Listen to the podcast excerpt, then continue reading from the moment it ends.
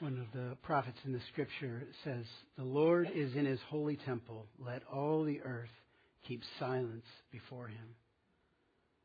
God, we thank you that you are the Lord. You are in your temple, this church, and you are in this temple, each and every one of us who's in Christ. And we pray for grace to be silent so that your word might be the preeminent word in these lives that you've given us. In Jesus' name, amen. I like silence, um, not just because I'm an introvert, but because I think we don't get enough of it. And I think God, um, you look at 1 Kings 19, you see Elijah having this encounter with God. And he, he sort of expects that God will come in all these big, huge, powerful, loud ways. And the scripture says, but the Lord was in the sound of the silence various translations of that. But um, it's just a freebie for you this morning. I encourage a little silence in your lives so that God gets the first word. Okay. Everybody doing okay? As far as we know, would you tell me if you weren't? Publicly? No, probably not. Okay. Uh, we're in a series. Um, we're just calling it In Christ, and um, in a spirit of complete authenticity, I'm finding the series really challenging. I'm a part of it. I'm given the words, but the words are hitting me. And it's mainly because I'm recognizing the gap more and more in my own life. Um, this gap between what I know to be true about me in Christ in the Bible and then what I see and experience and live out on a daily basis in my life. Now, that's not a bad thing. I don't think it means I'm going backwards. I actually think it means what's being revealed to me is that there's more. So it's a, it's a good thing to see the gap. If you uh, weren't here a couple of weeks ago when I started the series, I talked about Jane and I traveling in Ireland a couple of years ago. And when you come to a train station in Ireland and you're waiting for the train to come, uh, a voice will come, a voice recording over the announcement system, and it'll announce the train, the time, the destination, and then uh, the person will say in a pretty cool accent, I cannot imitate, please mind the gap. And the point is, uh, be aware of and concern yourself with the little space between the solid place you're standing in your own natural power and this mode of transportation upon which you will get so that you can go at a speed and to a place and with power that you don't have on your own. You're getting on a train. I think it's also possibly their nice way of saying, please don't kill yourself on our platform. But so I talked about uh, as believers, there is this gap between what we know is uh, what we know is true. That would be the the train, right? The power of God in us, who we are in Christ, our our identity, our destiny, and then what we actually live out.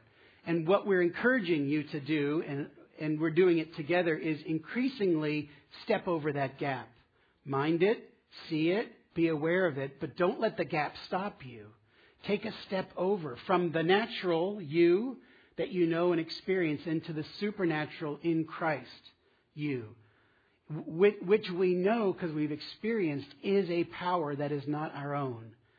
Paul says, I've been crucified with Christ. I don't live anymore, but Christ lives in me. Oh, and by the way, the life I do live, the one I live in the flesh, that one I live by faith in the Son of God who loved me and gave himself for me.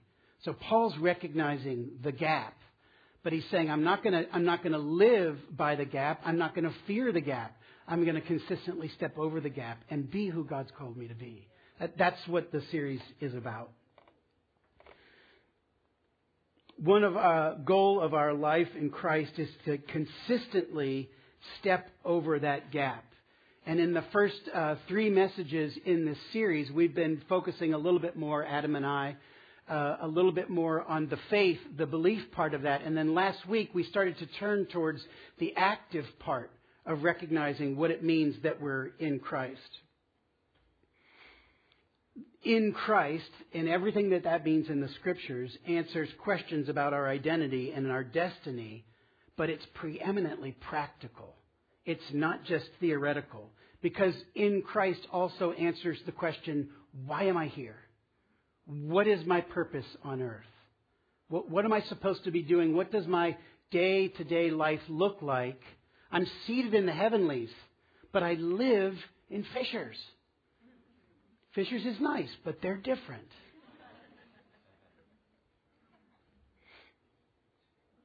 And so this week and next week, I want to talk about two ways that we um, live out our purpose in Christ. I would say the big purpose for our creation is the glory of God. That's a, that's a whole series in and of itself, but just trust me, that's a biggie. We are created for God's glory. How do we manifest the glory of God? How do we sh- give God glory in our lives? At least two words words and works. And so this uh, morning, I want to talk about the works part. And next Sunday, we'll talk about the words that God gives us and gives through us to the world. But this morning, it's about works. One of the major ways we mind the gap is by cooperating with God and His plan for our lives by saying yes to God. By simply, and I do mean simply, not easily, but simply saying yes to God in the season of our lives, in the days of our lives. I think that's a soap opera from the old times. As uh, sand through the hourglass, so he reveals his age. Okay. Where was I? Partnering, partnering with God in seasons, in days, and in moments in our lives, right? By doing the works. I think of it as partnering with providence because I like alliteration. I think of a, a, part of our purpose as, as God's chosen ones, as His beloved, is to partner with providence. Providence is a big theological word that essentially means God's in control.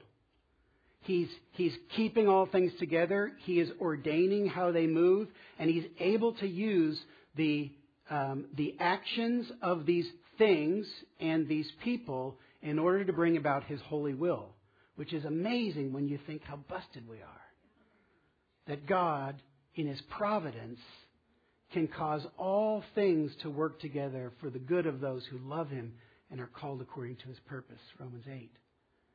Partnering with providence is a part of our calling and the purpose of our lives. We're meant to cooperate with God. We operate, He operates, we cooperate. And uh, we're just going down literally one verse, two verses from last week we're in Ephesians 2:10. And talk about the great part that we play in our own destiny by living out of our identity and into our destiny in Jesus. God has planned works for us to do. Let's read from Ephesians 2, 8 through 10. Why don't you stand just for a moment as we read the scriptures, take this scripture in as God's word to you this morning. This is Paul writing to the Ephesians and to every believer in Christ. And he says this For by grace you have been saved through faith, and this is not your own doing. It's the gift of God, not a result of works. Important word there. So that no one may boast. For we are his workmanship, created in Christ Jesus for good works which God prepared beforehand that we should walk in them. Amen. You can be seated. I just thought y'all needed to stretch a little bit. Ephesians 2:10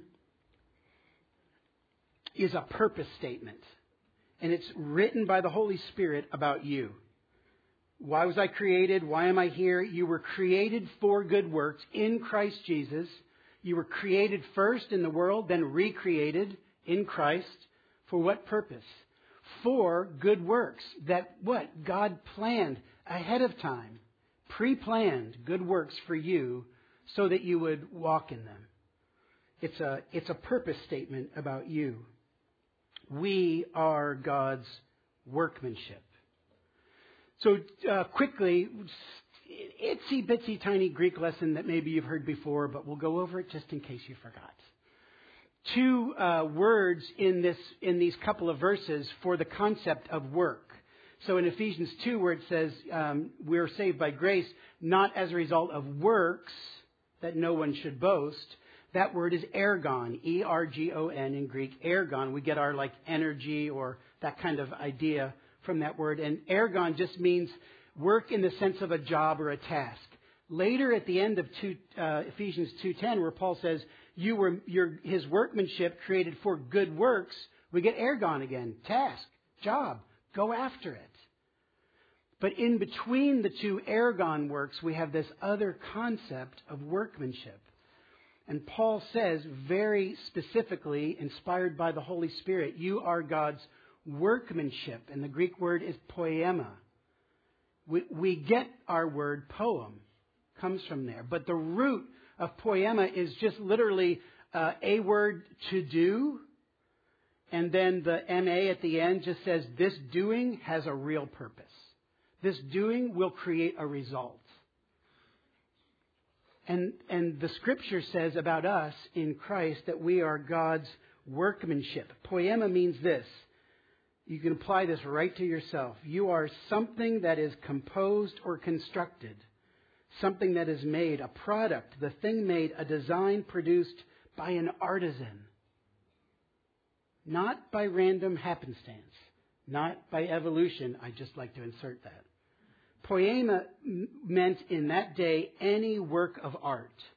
It could mean a statue, a song, architecture, a poem, or a painting. It conveys the idea of something actually created. The only other place where that specific construction of that word poema is used is in Romans 1:20. Paul's writing to the Romans and he's basically describing to the Romans, "Hey, no one has an excuse for not bringing me worship and praise as God because I've made the world and I've shown the world the world. And when they see my workmanship, it is evident to them that I exist. Paul says, uh, Romans 120. For his, in, thank you, Michael. I feel so powerful. For his invisible attributes, namely his eternal power, we're talking about God, and his divine nature, have been clearly perceived ever since the creation of the world in the things that have been made. Poema, workmanship. In God's workmanship, so they are without excuse. What's Paul saying? I mean, just, just think about the implications here. Romans 1.20, he says, everyone knows there's a God because look at what he's done. And then in Ephesians 2, he says, it is you.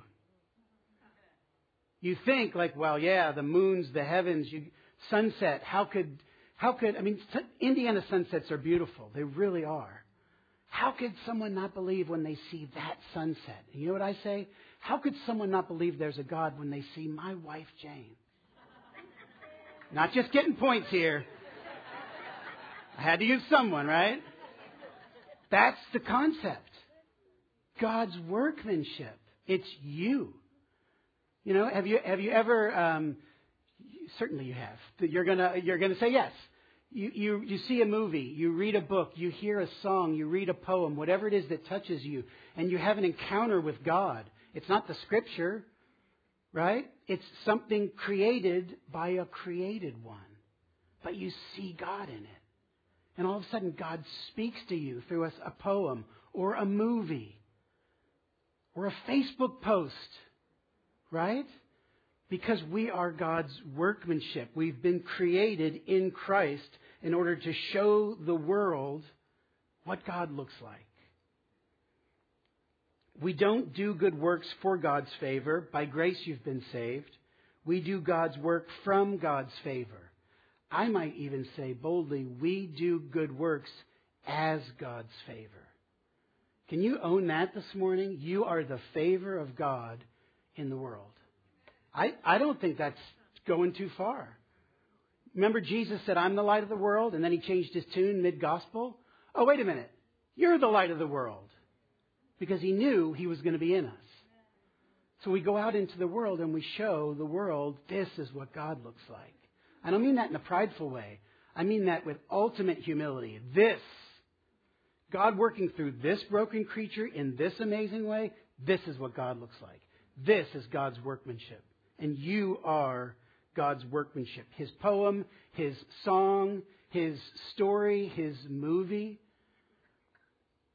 You're the work of art, and God is the artist. God is the writer. I mean, you can go forever. I could speak all day on this one. Someone said amen. I could.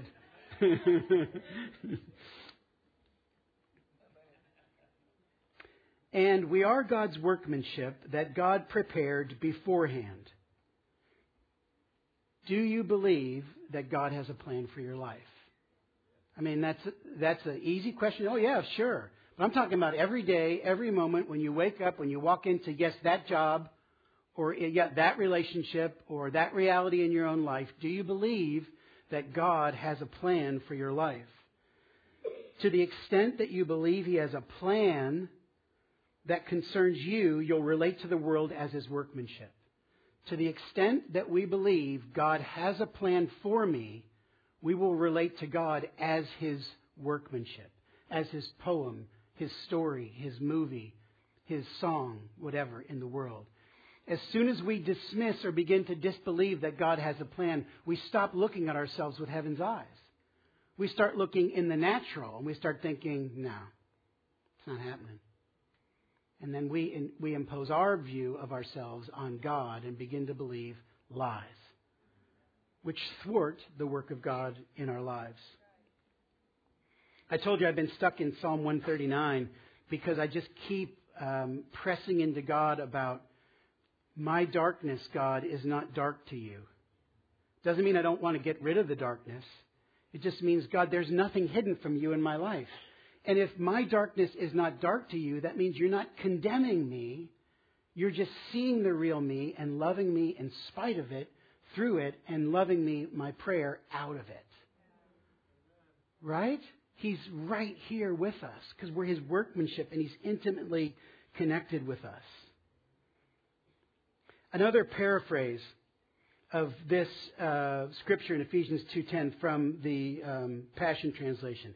I, I do say seriously, paraphrase. It's not a translation, it's a paraphrase. Really helpful I just wouldn't use that version in all of your study, but a real helpful way to see some of the nuance and the personalization of the Scripture. The Passion Translation says this We have become His poetry, a recreated people that will fulfill the destiny He's given each of us, for we are joined to Jesus, the Anointed One. Even before we were born, God planned in advance our destiny and the good works we would do to fulfill it. That's going to be in my notes. That's going to be on the website. You're going to go look it up on Bible Gateway because you're going to say, wow, I feel that. I want to know that. And I, w- I want to live that out. Can you accept this as the truth about you? Can I accept this as the truth about me? Maybe, maybe more than can we, will we will we agree with God, this is what's true about me? And I don't care if you want to be a poem or a movie or a statue or a building, whatever, right? God knows what He's done with you. But we're the workmanship of God. Now, partnering with providence, partner indicates there are two parties, right? There's God who does the planning, and there's us who does the working. We can't make God's plans. I've tried. I've tried to tell God what to do for 55 years, all right? Still doesn't work. We can't make God's plan for our lives. We are not the captains of our own destiny, all right? That's a poem. It's not true. We do have a captain of our destiny, and his name is Jesus. Okay? That's another message, though. But we have a part in our destiny because God does the planning and we do the walking. For you are God's workmanship, created in Christ Jesus to do good works, which He prepared beforehand for you to walk in. We have a part. We're the walkers. We, we get to walk into the plan that God has ordained for us. And don't think just the big, huge plan, right? The vocation of God. No, think today. Think in, if Randy ever finishes this message, what is, you know, God has a plan. God has a plan. There might be a yes for you to say before you leave this room. An internal yes. Or maybe this, God highlights a person and you realize, I, I need to talk to you after the service because God's prompted something and, and you are a good work I'm, I'm supposed to walk in. It, it takes a lot of courage. It takes a lot of faith. It takes incredible humility because you will be humbled when you think you know God's plan and you miss it. Guess what? We've all done it. We'll all do it, and God's okay with it. God rewards risk, not safety. That was good. I felt that one tingle down my body. Is it possible that you're waiting for God to do something that He's already told you to do? Just consider that one. Just write that one down in your journal. Is it possible, God, that I am waiting for you to do something that you have already told me to do? You know, sometimes where bitterness and resentment comes from, you waiting for someone to do something that's yours to do. Come on, God. Come on, God. You said, you said, you said. And God is so kindly saying, Yes, and I've given you the next step. We're partners in providence. You're not a chess piece that God moves around. We're partners in providence. So, will we say yes to the Maker? Will we say yes to God? Will we partner with providence? And I'll just give it to you for in your transforming groups or for you to, to look at. I won't go into it, but Philippians 2, 12 to 14. a Couple of verses, real practical, on how you might discern what it is that God's partnering uh, with you in. That could be vocationally or in your life. But we're, we're want, I want to get real practical here this morning. Because God has given us His Spirit, He's given us His Word, He's given us His people, He's given us faith, He's empowered us we have the Holy Spirit within us, and He's given us this assurance of faith that our faith expressed in love will have impact on the world and will bring God glory. Our privilege is to be partners with Providence. Unbelievable privilege that we've been given. Um, we were at the a number of us from the vineyard were at the Holy Spirit night at the well last Sunday night. It was really awesome. And we have coming, one coming up too, and I've invited other churches, so be here for whenever that is. Friday the 18th. Friday the 18th. See how I did that? We were at the well, and they had a woman in from Canada, and she was given this word. And part of the word just really hit me. She said, um, she was talking about saying yes to God.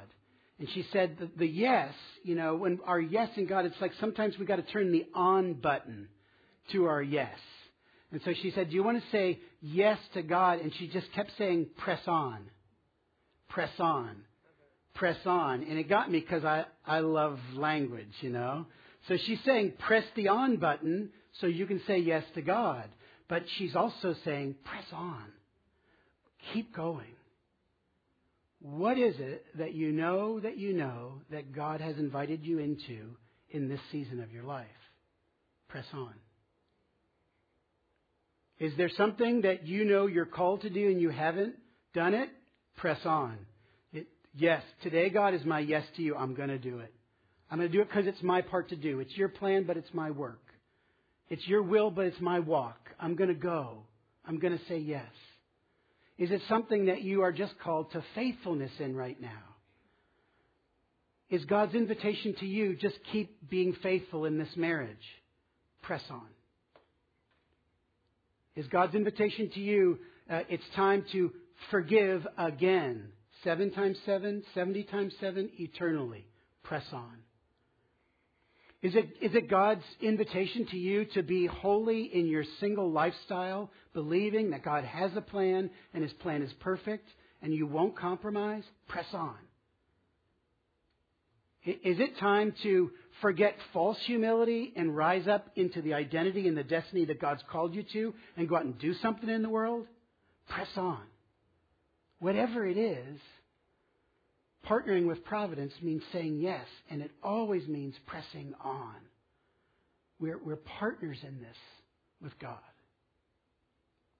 I want to facilitate a time of ministry, but I want to do it differently than we normally do it. But I will ask uh, Lynn and Jonathan if you guys could come forward and partner with me as we partner with God. And here's what I'm going to ask you to do. It'll go up on the screen here.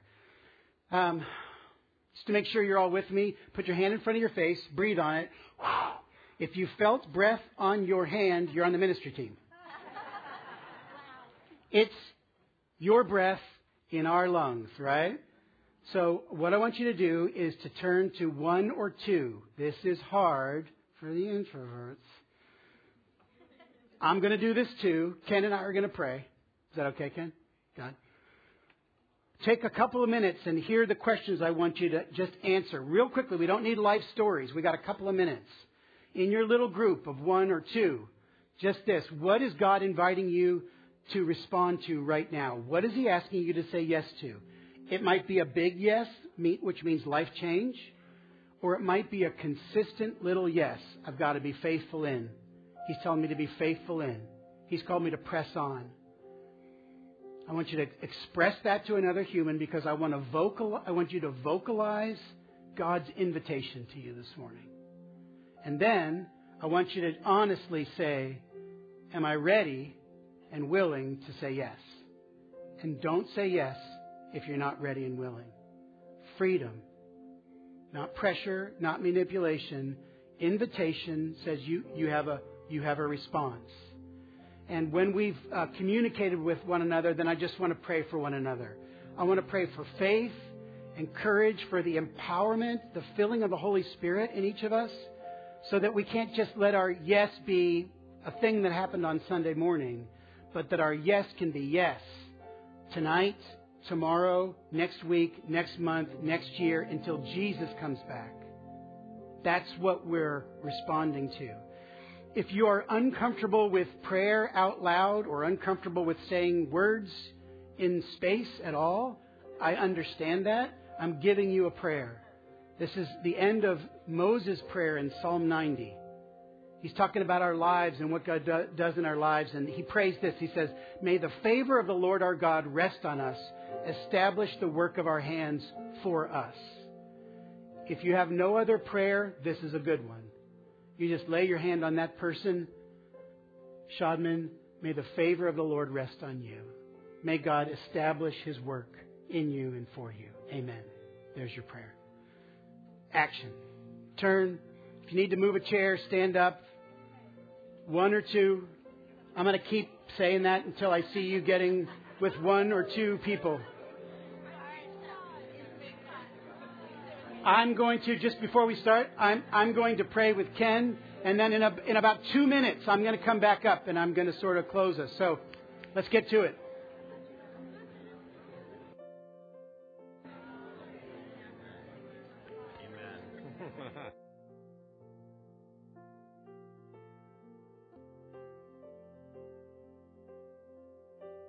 want to stop it.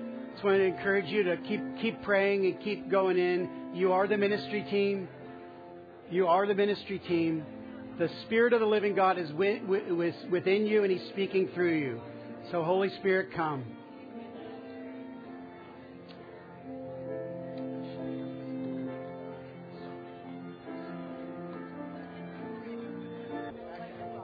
When you, so, when you're done. Uh, when you're done praying, you're uh, welcome to, to, to go. If you'd like to come up and just be in the presence of the Lord, you're welcome to do that or continue to pray for one another. Go in peace and love and serve the Lord. Amen.